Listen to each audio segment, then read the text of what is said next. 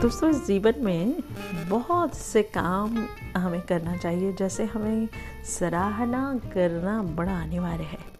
दोस्तों, हमें अपने जीवन में अच्छे की सराहना करनी चाहिए मोटिवेशन उसे देना चाहिए और उसी के लिए आभार भी व्यक्त करना चाहिए। कई लोग अपने जीवन में जिस तरह से आगे बढ़ते हैं, उससे खुश नहीं होते। वे लगभग हर चीज़ और हर किसी की आलोचना करते हैं और एक नकारात्मक दृष्टिकोण विकसित करते हैं। उन्हें या ऐसे लोगों को यह समझने की ज़रूरत है कि जिस तथ्य को जीने के लिए उन्हें जीवन दिया गया है, वह अपने आप में एक बड़ी बात है। तथ्य यह है कि वे अच्छे स्वास्थ्य में हैं। इसके लिए आभारी होने का एक कारण है।